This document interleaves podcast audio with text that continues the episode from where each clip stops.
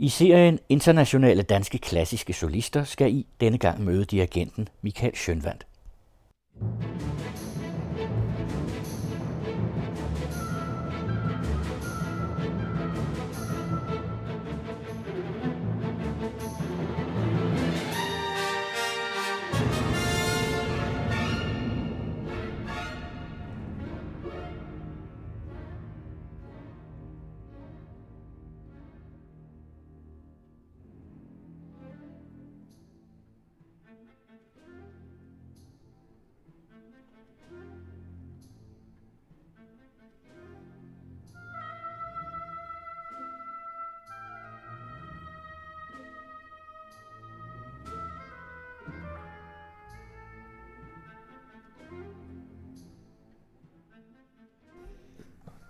Mange dirigenter uddanner sig først på et instrument, tit klaver, før de bliver klar over, at de hellere vil dirigere et orkester, end at være solist med et orkester.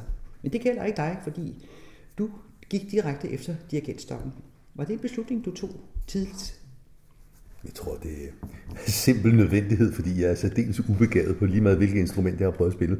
Altså, jeg, jeg har nogle ret stive fingre, det er i hvert fald min undskyldning. Og øh, jeg har spillet klaver, jeg spiller ret, jeg spiller rimelig godt klaver, men øh, det lyder ikke særlig godt. Men øh, så har jeg spillet lidt, lidt strygeinstrumenter, jeg har spillet lidt blæseinstrumenter, og jeg har sunget, det er måske nok det, jeg bedst kunne.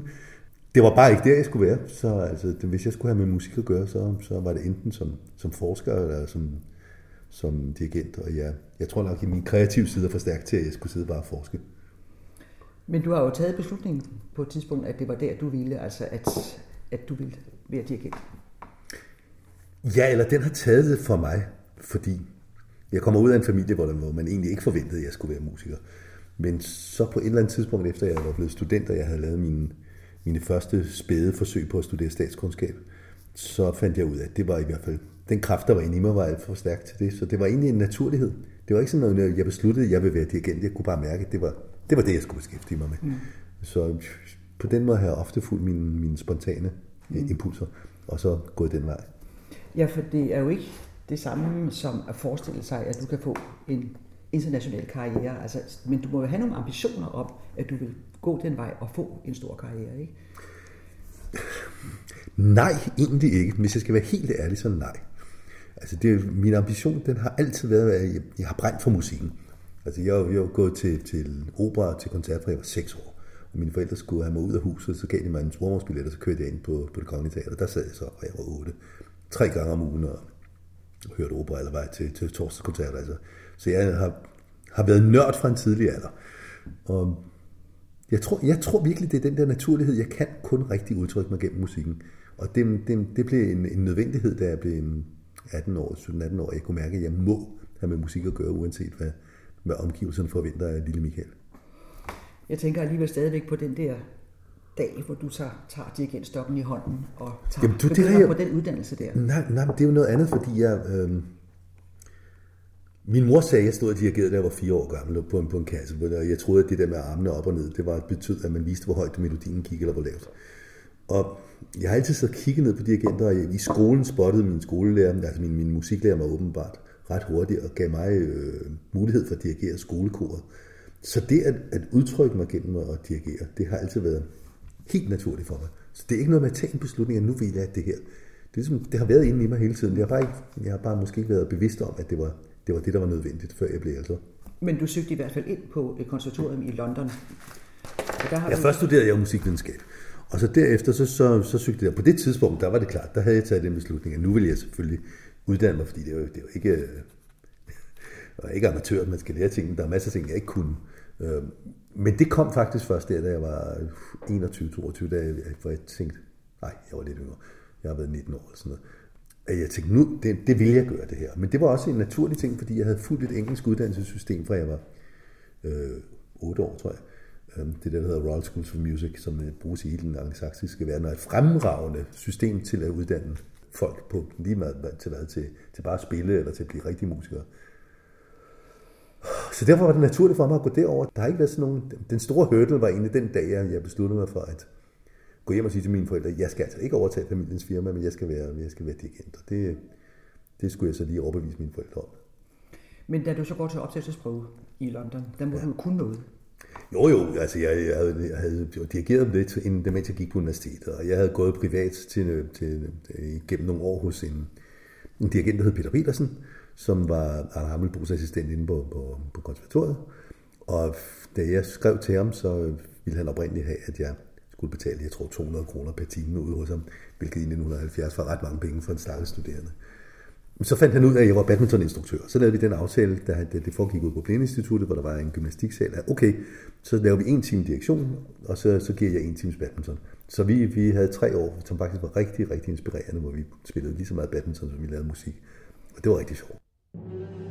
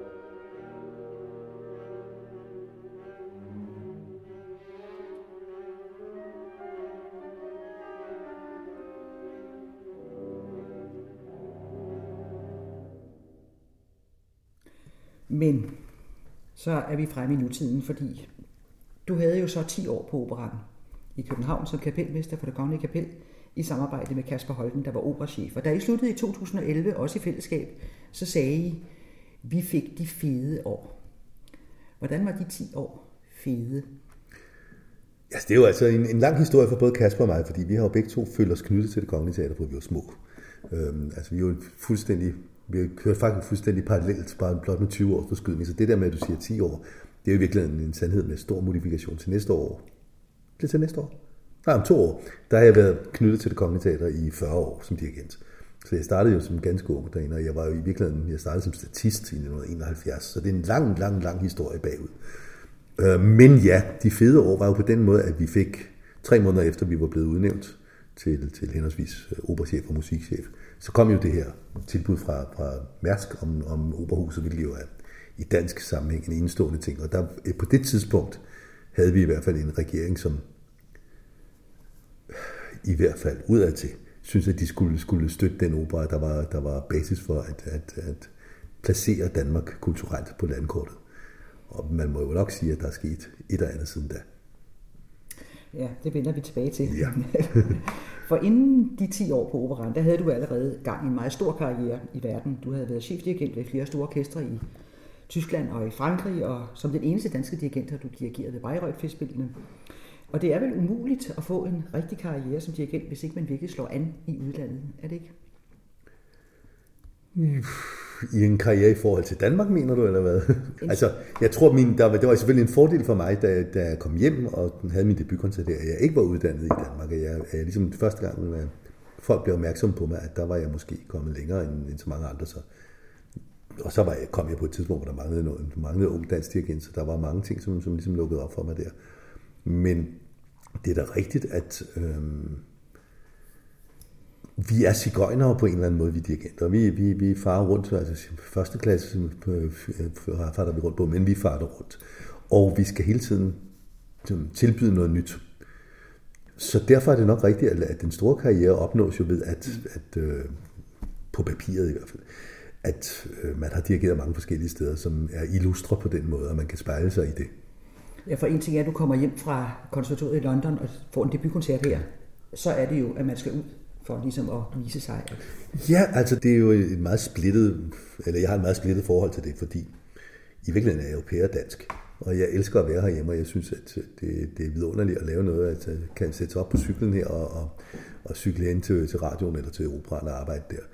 Og jeg føler også, at den, den her nærhed, som man har på den måde med, med det omgivende samfund, fordi det, det nytter ikke noget, man bare beskæftiger sig med musikken, men kommunikationen igennem musikken til det nære samfund, det, øhm, det bliver mere og mere væsentligt for mig, eller mere og mere bevidst for mig, hvor væsentligt det er. For det har altid været, det har altid været væsentligt for mig. Så derfor, det at jeg nu tager en kuffert i hånden og tager ud i lufthavnen for at tjene penge, det er også en lidt fremmed ting for mig, fordi jamen, jeg kan godt lide at være, være del af en kæde. Jeg kan godt lide at være, tage det lange træk, og også tage de, de sure ting, i, fordi øh, musikken betyder så meget for mig, og den, den vil jeg gerne give til de mennesker, som jeg er tæt på. Det er oplevelser. Er det, er det det, du mener med de nære ting? Jeg, jeg mener, at musikken ikke lever sit liv for sig selv. Jeg mener, at musikken har en fuldstændig eksistentiel rolle i dag, som kommunikation mellem mennesker. Og jo tættere vi er på hinanden, des bedre. Mange dirigenter koncentrerer sig enten om symfonier, musik til koncertsalen, eller om operaer. Men det ser ud som, det står lige hos dig. Du er i den grad begge steder. Er der stor forskel på, hvordan du går til de to genrer, opera og koncertlivet? Altså for det første er det et meget bevidst valg, og det er fordi, det, det er, de to genrer har altid kørt parallelt ind i, hvad vi snakkede før om det der med, at jeg tog til enten Danmarks Radio eller til operan som barn. Og det har præget mig for livstid. Jeg kan ikke skille de to ting. Jeg, jeg vil savne den, den anden side frygte, hvis jeg kun valgte den ene.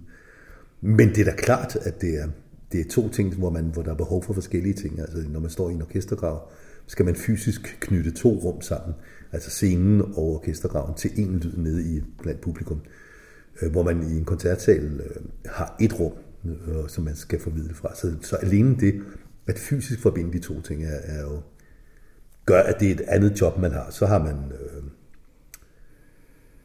det visuelle aspekt, som jeg synes er utrolig vigtigt, og som jeg kan, jeg kan ikke stå og fryde mig over at lave en, en god forestilling på operan, hvis, hvis folk siger, at, at musikken er god, men ej, hvor er det rejsesfuldt op på scenen. Det synes jeg, jeg, jeg, der er mange af mine kolleger, der siger, gå da bare ned og dirigere, det er jo uanset hvor rejsesfuld den i scenesættelse er. Det kan jeg ikke. Jeg synes, det er det, er, det totalteater, som, som jo også Wagner har stået for. Øh, det er en fuldstændig grundlæggende ting i mig. Jeg kan kun frydes over det, øh, over det musikalske, hvis det, hvis det finder genklang i det, jeg ser. Mm. Men stadigvæk er tilgangen jo altså meget forskellig. Det ene sted, der har du et fast sangerhold, som du skal forholde dig til sammen med orkestret. Og i en koncertsal, der kan du eventuelt dirigere symfonierne. Ja, men de, de, de spejler hinanden, de to ting. Altså, øh, jeg synes, det, jeg, kan tage, jeg kan tage den fornemmelse af at akkompagnere og lægge mig ind under en sanger, så at sige, klangligt. Det kan jeg tage med i symfonien. Altså lytte til en, til en obo, lytte til en, til en soloviolin, eller hvad ved jeg, eller en klang, og lægge den ind i resten, altså ånde på den måde, som man gør i orkestergraven. Og omvendt kan jeg tage de lange linjer, som man laver i, i koncertsalen, med ned i, i, øh, i orkestergraven. Så det ikke er blot at få tingene til at hænge sammen, men at man også kan trække nogle lange linjer. Og det tror jeg, det er, hvis man kan finde ud af at være begge steder, altså både i symfonien og i operan som dirigent, så er det meget befrugtende. At stå i spidsen for et orkester kræver et kolossalt overblik, både i forhold til musikerne og til partituret. Det er voldsomt, når man overværer en opera som Richard Strauss, øh, de fra Unischatten for eksempel, og se det der kæmpe partitur, som dirigenten står med foran 100 musikere. Hvordan forbereder man sig egentlig på så kæmpestor en opgave? Det må da virkelig være en lang proces. Ja, det er det vel egentlig også. Og på en eller anden måde, så høster jeg nu frugterne af mange års øh, lytten. Altså jeg jo, for det første har jeg en, et meget stort repertoire liggende i baghovedet fra, fra, fra min tidligste barndom. Så det, og det, der har jeg været en svamp, og der er jeg suget, og det, det kan jeg virkelig bruge nu. Men altså ellers, hvis du nu tager sådan en, en ukendt opera for eksempel, så starter jeg med at simpelthen lynhurtigt at læse igennem måske på en time eller halvanden, bare få et overblik over, hvordan, hvordan er det her overhovedet bygget op? Hvad er der sker? Der er tre akter, øh, der er ti sanger, der er et cetera, ikke? Og så følger jeg historien, så begynder jeg at se, hvordan, hvordan linjerne er. Så begynder jeg sådan stille og roligt at, at tage de mindre bidder øh, ud og, og, og, og prøve at se, hvordan passer det så ind i det første blik, jeg har fået af partituret. Og så efterhånden så bliver det mere og mere øh, mikroskopiarbejde, og så kommer man ned og ser på de enkelte detaljer. Så det er altså udefra ind, så at sige. Men jeg synes, det første, det første slag, det der, det første er at komme i, i forstå, hvad, hvad det her værk gerne vil fortælle, det prøver jeg at få så hurtigt som muligt. Så kan det godt være, at det ændrer sig i løbet af tiden. Men øh, i begyndelsen prøver jeg at se, som, når, okay, det er, det, det er den lange linje, som, som jeg gerne vil fortælle. Så, for du sidder også og tænker på, hvad tredje som spiller, og hvad... Jo, men det er, en, det er en anden del af hjernen. Ikke? Altså, det er noget rent teknisk, så at sige. Øh, den, den emotionelle side, den, den, den sensitive side af, af musikken, det som, som man kun kan sige med musikken, det prøver jeg altid at have liggende længst fremme. Også når jeg sidder og kigger på, hvad tredje som spiller. At jeg, ikke bare, at det er, nok okay, det her sted er svært, men hvorfor står der det? Ja, altså, jeg, jeg prøver altid at sige til folk, hvorfor de skal spille musikken på den måde, jeg gør det. Fordi jeg, jeg er overbevist om, at hvis man har det svar, så kan man også løse spørgsmålet om, hvordan skal det her spilles meget nemmere. Omvendt, hvis jeg bare står og siger, det er for kraftigt, det er for svagt, så bliver man på en eller anden måde distanceret fra, fra, fra, fra det kunstneriske udtryk. Og selvfølgelig er der situationer, hvor man skal sige, I spiller for kraftigt, I spiller for svagt. Men der skal altid være en grund til det. Mm.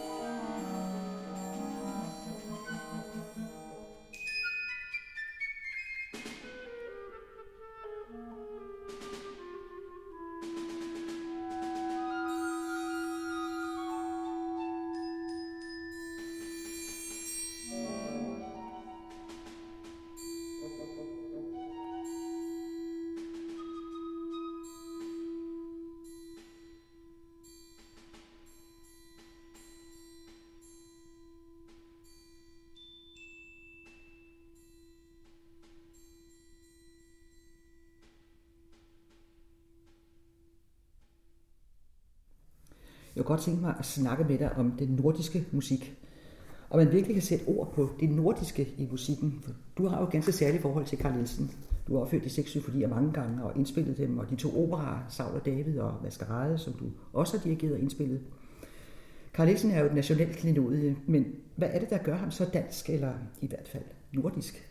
Kan man sige det med ord? Ja, det er to spørgsmål, du stiller. Altså, det ene er det nordiske med, med, øh, med hvad der gør en nordisk klar. Det ved jeg ikke rigtigt, om jeg kan sætte ord på, men jeg kan i hvert fald sætte farver på det. Øhm, nu sidder vi her, og det, det, det er forår, og blomsterne er lige sprunget ud, og lyset er ekstremt hvidt. Og det synes jeg ofte, man hører i, øhm, i nordisk musik, det her meget, meget hvide lys. Det, det finder jeg hos Sibelius, det finder jeg hos Per Nørgaard, det finder jeg i høj grad hos Nielsen også. Ikke? Så uden at være hvad skal jeg sige, banal, så er det vel der, i høj grad den, den tilknytning til vores natur, til vores lys og til vores temperatur, som, som rammer den nordiske musik. Og som jeg vel egentlig først er blevet bevidst om, efter jeg har været væk og kigger hjem og ser dem til, hvordan det ser ud. Øh, med hensyn til Nielsen, det er noget andet. Det, det er sådan en livslang kærlighed. Så det, det er egentlig startet med, at jeg som, som dreng spillede alle de der hundredvis af sange, som, som vi alle sammen synger. Og så langsomt er kommet ind i symfonierne. Og, øh, Maskerade har jeg elsket fra jeg var, Den kunne jeg uden at jeg var 11. Øhm, så det, det, det er også sådan, den, den, den starter jo med, altså, fordom var der fred på gaden, ikke? Det, er jo, det er jo i virkeligheden, det lyder som om, det er en, det er en, det er en, det er en sang. Og den er hammer svær at synge, hvis du skal synge den rigtigt, fordi den, den har jo et kæmpe stræk. Men den lyder, den lyder som om, det er en sang, vi alle sammen har kendt hele tiden. Og det øh, tror jeg er, er Nielsens helt store styrke. Han på samme tid er den der ekstremt avantgardistiske komponist, som han i hvert fald ender med at blive. Ikke? Altså den, den udvikling, der går fra Lille Svite op til 6. symfoni eller klarinetkoncerten, det er jo ekstremt. Og samtidig skriver han sange, som vi alle sammen synger i Danmark. Alle sammen i dag. Jeg, jeg kan simpelthen ikke komme på en anden komponist, der har gjort det. Ikke kun i Danmark, men altså globalt, at man samtidig er, er, er en af de mest avantgardistiske komponister overhovedet, og samtidig så skriver sange, som, som, som alle synger. Det er enestående. Nu nævnte du selv Jean Sibelius før. Øhm, der er jo mange, der mener, at han er mere international end Carl Nielsen. Men han er jo også mørkere. Nu tænker du det der stærke lys. Ikke? Altså, der er der meget mørkhed i, i det, det nordligste land af, af dem alle, Finland. Det er klart. Altså, det, det, det, det, han er jo ikke naturmaler, han er, han er et menneske. Og han finder også den, den lyd, som han finder, den finder han inde i sig selv, og det er da klart, han er et mørkt sind, eller mørkere sind. Men nu har jeg lige sidste uge spillet Nielsen 6. og Sibelius 3. op imod hinanden med et tysk orkester. Og der er det jo tydeligt at mærke, at Sibelius lyd kommer mere den mellemeuropæiske lyd i møde, end Nielsen gør.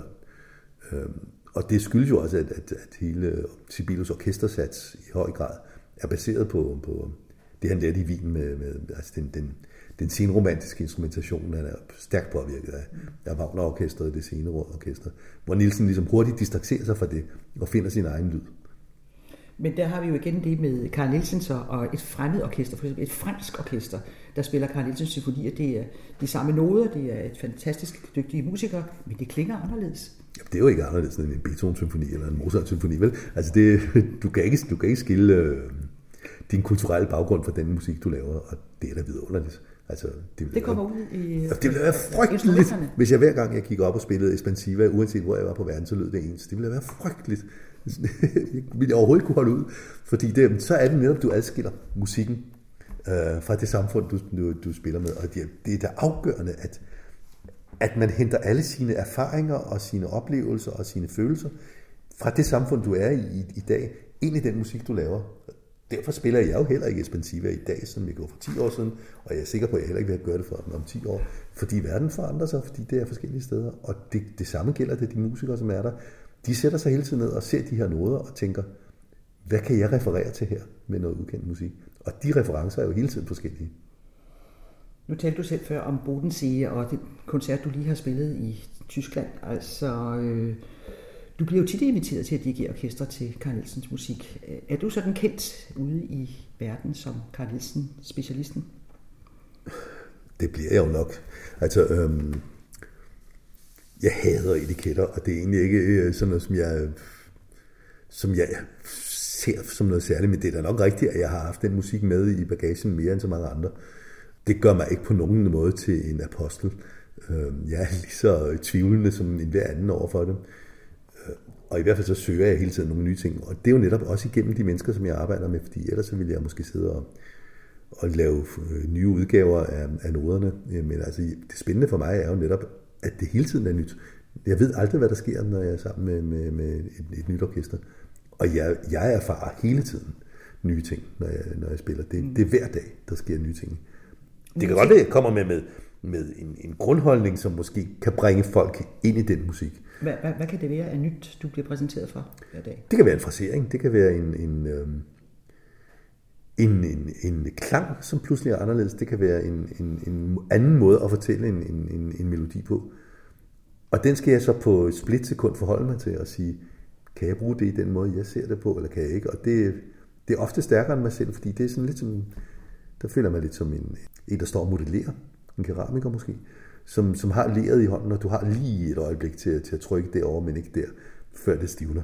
Og når det første er, når det første er trykket derhen, så, så, så, så sætter det sig også, og så vokser blomsten derfra, så at sige.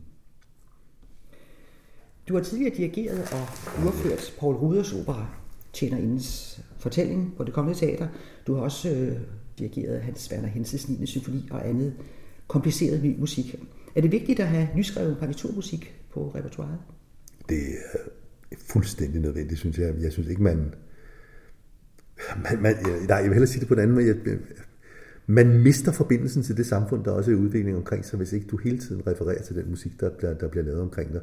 Og det er ikke kun partiturmusik, jeg lytter også til. Altså, takket være mine børnebørn hører jeg en masse andre genrer, og det er helt nødvendigt, synes jeg, at følge med. Fordi musik øh, jo hele tiden klinger i forhold til det samfund, der er derude. Det vil sige, selv den musik, selv hvis man kun spillede Mozart, øh, kun i godsøjne, så ville du ikke tillade dig at spille den Mozart øh, på samme måde hele dit liv, og forvente, at folk lytter til det. Altså, du, du kan jo bare gøre noget så, så banalt som at sætte øh, Karajan Mozart-indspilninger på med Berliner Philharmonikerne fra 80'erne, og sammenligne med, hvordan Berliner Philharmonikerne spiller i dag øh, med Mozart. Det er jo ikke kun fordi, de har skiftet dirigent, det er fordi verden har forandret sig enormt.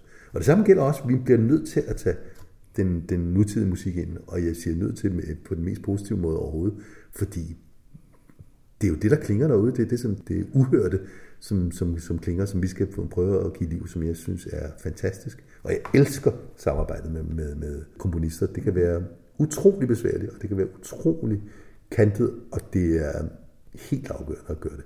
Ja, jeg synes, det er fantastisk at formidle ny musik. Mødes I så, dirigent og komponist, inden du går i orkestret? Ja, ja. Altså, jeg vil da vide, hvem den person er, og jeg vil, jeg vil vide, hvad det er, han har skrevet. Altså, jeg har ikke patent på sandheden, men jeg vil da meget gerne vide, hvad det er, den person bevidst og også ubevidst prøver at fortælle. Altså, fordi jeg lærer jo også meget om den person at kende, som, som jeg sidder og taler med. Og ikke kun om, om hans eller hendes musik. Er det noget, du øh, bliver præsenteret for, fordi du skal ud og dirigere et orkester, eller er der nogen, der, der beder dig om at udføre et stykke? Det er tilfældigt, eller tilfældigt. Det er fra gang til gang, hvad der nu sker. Altså, vi havde jo en fuldstændig klar politik på, på, på den kongelige opera i min tid derinde, at vi skulle have en uopførelse hvert år, eller, eller i hvert fald et helt nyskrevet værk på, på repertoireet, fordi det, jeg synes, det er fuldstændig indlysende, at, at vi tager den musik, som vores, vores tid laver, den tager vi med ind som en naturlig del af det, vi, vi, vi spiller. Så ja, altså hvis jeg, hvis jeg bliver bedt om at lave en uopførelse, så vil jeg da gerne se stykket først. Men meget ofte er det jo sådan, at det ikke er skrevet endnu. altså jeg skal for eksempel uopføre en, et kæmpe værk for fire solister, kor og orkester nede i, i Wien, som fylder halvanden time øh, her i midten af juni. Og der skulle jeg have fået partituret 1. januar, det kom i forkors. Så må jeg trække vejret, og så, altså det, det er jo ikke sådan, at jeg bare sidder og venter på det partitur, og jeg ikke skal lave andet. Så, så lige pludselig så bliver jeg det, er det, det, det sted, hvor, hvor, hvor timeglasset er smallest, fordi jeg skal nå at lære, lære de noder meget hurtigt. Det må jeg så gøre. Det er så en del af det. Mm. Den tager du til det? Ja, hvad skal jeg ellers gøre? Altså, så bliver jeg nødt til at sige, det kan jeg desværre ikke. Øh, men det er, det er en del af det. Altså, komponister er heller ikke maskiner. Det, de, de leverer, når, når de føler, det er rigtigt.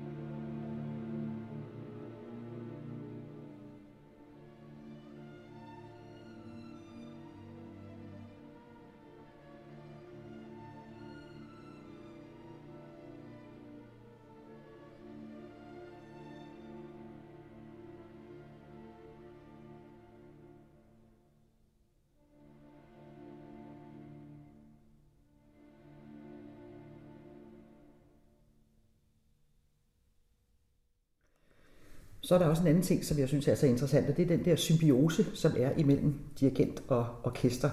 At man så hurtigt kan aflæse kropssproget hos hinanden. Kan man beskrive, hvad det er, der sker, når en dirigent står op på et podie og henvender sig til sine musikere? Det kan man godt. Altså, det, det er et menneskeligt møde. Øh, det tror jeg, man, man aldrig nogensinde må glemme. At man siger, at man, man skal mødes i musikken. Ja, det er gennem musikken, men det er i princippet det menneskelige møde. Det fysiske møde mellem, mellem øh, en gruppe mennesker og en dirigent. Og derfor må man også vide, at, at den måde, man taler med hinanden på øh, gennem kroppene, at det, der i virkeligheden sker i, i rummet, det, man ved jo aldrig, altså hvis, hvis, hvis du er inviteret af, af en til at gå til middag med, med, med vedkommende, som du ikke kender i forvejen, så ved du jo ikke, hvordan det går. Og det er det samme med os. Øhm, vi ved dele med aldrig, hvordan det kommer til at gå med et nyt orkester.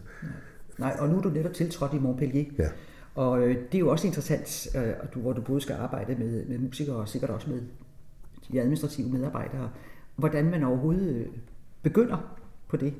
Ja, altså, jeg vil, jeg vil jo aldrig nogensinde tage sådan en job, hvis ikke jeg på forhånd kendte til stedet. Ellers så er det jo et arrangeret ægteskab, og det, det mener man ikke. Altså, det, jeg kan ikke skille den menneskelige side og den musikalske side af sådan et job. Øhm, det er både min styrke og min svaghed, tror jeg. Øhm, de mennesker, jeg arbejder med, optager mig utroligt. Øhm, det interesserer mig at kigge om bag menneskers ansigt og finde ud af, hvorfor spiller vedkommende på den måde? Hvorfor synger hun eller han? Og derfor kan jeg kun tage et chefjob, hvis jeg, hvis jeg i hvert fald har en fornemmelse af, at, at vi går den rigtige vej. Og det har jeg så oplevet nede i Montpellier, der jeg, jeg har været der nogle gange i de senere år det sidste, jeg lavede, tror jeg, det var Elektra før, i, i 2012, før jeg kom derned. Jeg, der kunne jeg simpelthen mærke, at vi, var, vi kunne forstå hinanden. Og jeg synes, det er en forpligtelse i, i vores tid nu, at, at være med til at føre vores, vores kunst videre. Og guderne skal da vide, at overalt i, i, i verden og i øjeblikket er den klassiske musik under pres. Men jeg, dernede fandt jeg en nærhed, eller finder jeg en nærhed, som, øh, som jeg, vi har snakket om før, og som optager mig utrolig meget, at, at vi kan, vi kan ikke erstatte det menneskelige møde, som du netop snakker om før, med, altså for det første først dirigenten og, og, og hans orkester, men så dirigenten, orkestret og hans publikum. Det kan vi ikke erstatte med noget andet. Og det brænder jeg virkelig for at give videre. Og jo, der tror jeg også, at en by som Montpellier, som er lidt på størrelse med Aarhus, måske lidt større, at der har man i virkeligheden de ideelle forudsætninger for at, at, at lave det menneskelige møde. Altså når jeg går på gaden dernede, så kommer folk hen og snakker med mig om koncerten i går, eller der er jo masser af studerende nede en fjerdedel af byen under 26 år, så der er masser af unge mennesker, som elsker at gå til koncerter. Det er jo en, vores forpligtelse at, at, at lukke dem op for det. Jeg tager ud og taler med dem, og øh, øh, eller går ud i pausen og snakker med folk. Og sådan noget. Altså alle mulige ting, som, som er anderledes end det, man, man, man forventer af, af den, den gamle dirigentrolle. Og du er jo også kendt for at kende dine musikere. Du er har altid gjort et stort arbejde for at lære navnene og kende på musikerne, så du kan henvende dig til dem. Og det gør du selvfølgelig også i sådan en, ja. en, nyt, en ny stilling. Det er klart, altså det, det der, det er meget bedre at samarbejde med to mennesker, hvis jeg siger Kirsten, i stedet for at jeg siger tredje alt. Ikke? Det, det er klart, der, der kommer med det samme en, en ufattelig afstand mellem folk på den måde. Og det kan godt være, at der er nogen, der synes, at jamen, ho, han overskrider min blodfærdighedsgrænse der. Det skal man også læse, og det skal man også kunne respektere, fordi folk er forskellige. Så man skal ikke misbruge folk, og det, man må også vide, at i min stilling, der er, der er lederen, øh, ham der sætter, sætter dagsordenen, så at sige, indtil andet bliver meddelt. Ja. Ikke? Så, øh, så det er også et ansvar, jeg tager på mig ved at, ved at bryde den væg ned, men jeg tror, det for mig er det nødvendigt. Jeg, jeg kan ikke andet. Du har været mange steder og haft mange store oplevelser. Er der en, en helt særlig situation, en koncert eller noget, som du kan sætte fingeren på, som hvor du så kan sige, at det der, det var noget helt særligt, noget helt ekstraordinært og vigtigt for dig her i, gennem dit, dine mange år som dirigent? Åh, oh, ved du hvad, øhm, det her første og største, det har jeg det så svært med. Det ved jeg sgu ikke. Øhm, ja, nej, jeg synes, det, det fantastiske ved vores musik, det er jo netop flygtigheden. Altså, det er lige her nu. Altså, og der har været utrolig mange store oplevelser. Jeg har da været helt fantastisk privilegeret med det, jeg har fået lov til at lave og stadig laver. Jeg er jo ikke på vej til at dø endnu, vel? Men øh, jeg synes, det, det, det er så fantastisk, når, når, når, når øjeblikket lykkes. Altså, øh, når det lykkes at skabe en stemning med Mahlers anden i slutningen af Mahlers anden symfoni, eller øh, du når til slutningen af Figaro's bryllup, eller hvor skal jeg starte, hvor skal jeg slutte? Øh, når, man har, når man har lavet en uopførelse af et stykke, hvor man virkelig kan mærke, at folk er ramt af det. Og så vide, at nu er det væk. Det er allerede nu. Altså et sekund efter er det allerede musikhistorie. Øhm, ja. Det synes jeg er, det, det er fantastisk, og det er også, lige når man opdager det, så kan det godt være skræmmende frustrerende, at det, at det forsvinder så hurtigt. Men det er jo musikkens art at være sådan, at du er der det flygtige øjeblik. Og det er jo netop derfor, jeg, jeg taler om, om det her med, med nærheden og øjeblikket. Hvis, hvis ikke du har den store oplevelse i det øjeblik, så kan du heller ikke være bevidst om, at det er kun her og nu. Altså ellers så går du hen og tænder dit stereoanlæg og, og, og spiller et eller andet og henter den ned på, på Spotify. Det skal jo nok kunne lade sig gøre at høre den musik. Men oplevelsen, øh, den, den kommer jo kun det, i det sekund. Og det må vi aldrig glemme, og det er jo det, der er fantastisk ved det, vi laver. Og så må man indimellem sidde og føle sig utrolig tom bagefter, ikke? Men, men også øh, til noget meget lykkelig. Altså, jeg har jo for eksempel haft sådan nogle tomhedsoplevelser, du ved, når man har lavet en kæmpe koncert. Og så skal jeg lige øh, dampe af, og jeg skal lige skifte tøj, og så går der 10 minutter, og så er der ikke et menneske bag scenen. Alle er gået, publikum er væk, orkestret er væk, folk er drønet hjem, og man står bare der med sit kjolesæt over armen og sine svedige perler på, på, på panden. Og hvad gør man så med den følelse? Ja, du har, du har, du har været i den musik i det øjeblik, og den er allerede musikhistorie. Og sådan er det. Du er adjungeret professor i direktion på det Kongelige Danske Musikkonservatorium.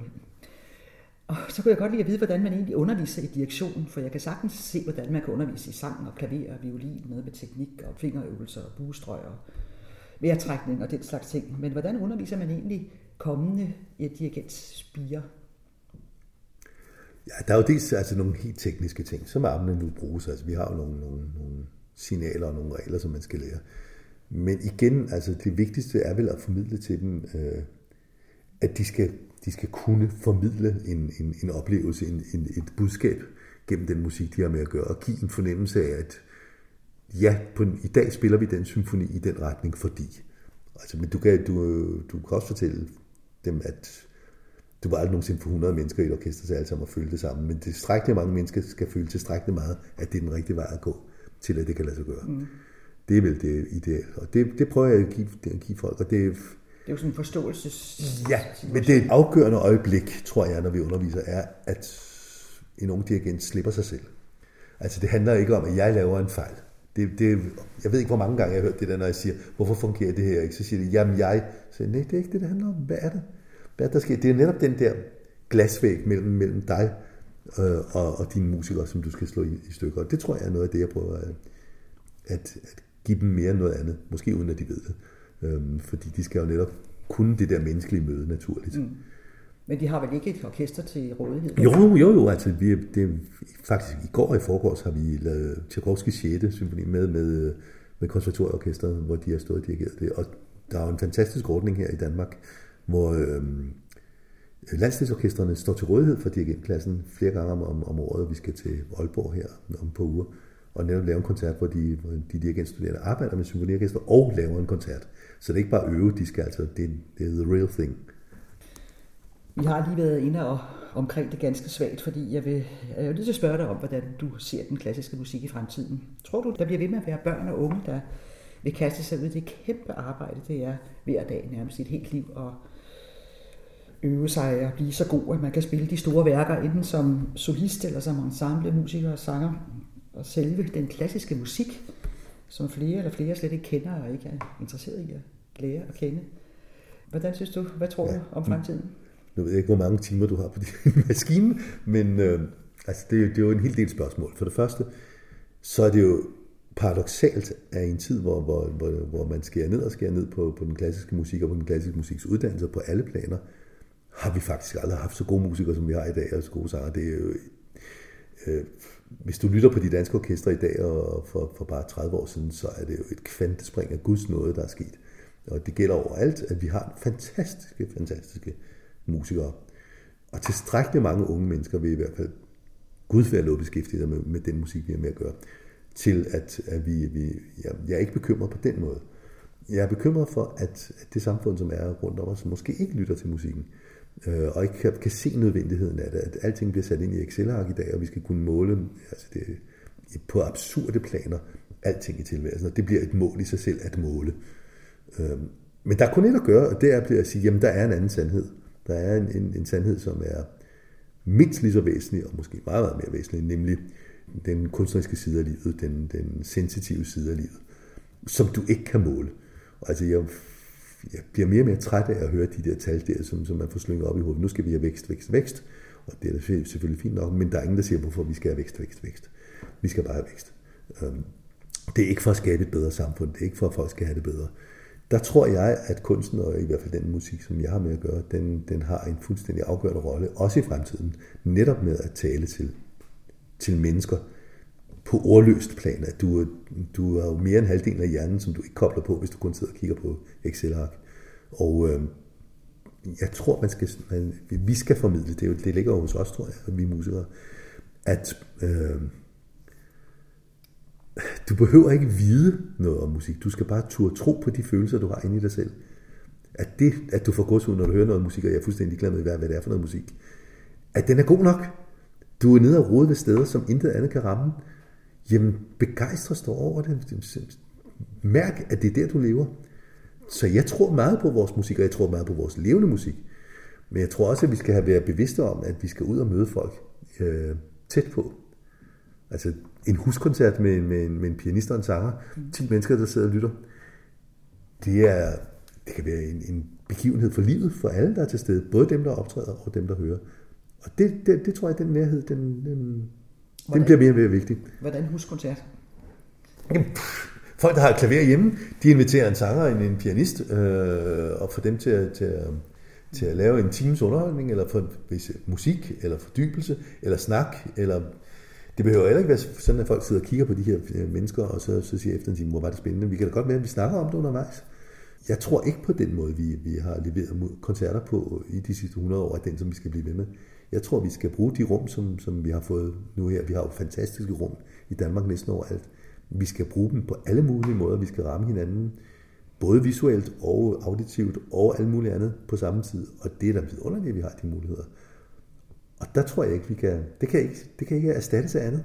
Og det, det møde i et samfund, som bliver mere og mere autistisk, øh, hvor folk gemmer sig mere og mere bag deres skærme, øh, så er lige præcis det møde, det er den fantastiske modgift. Det mener jeg virkelig.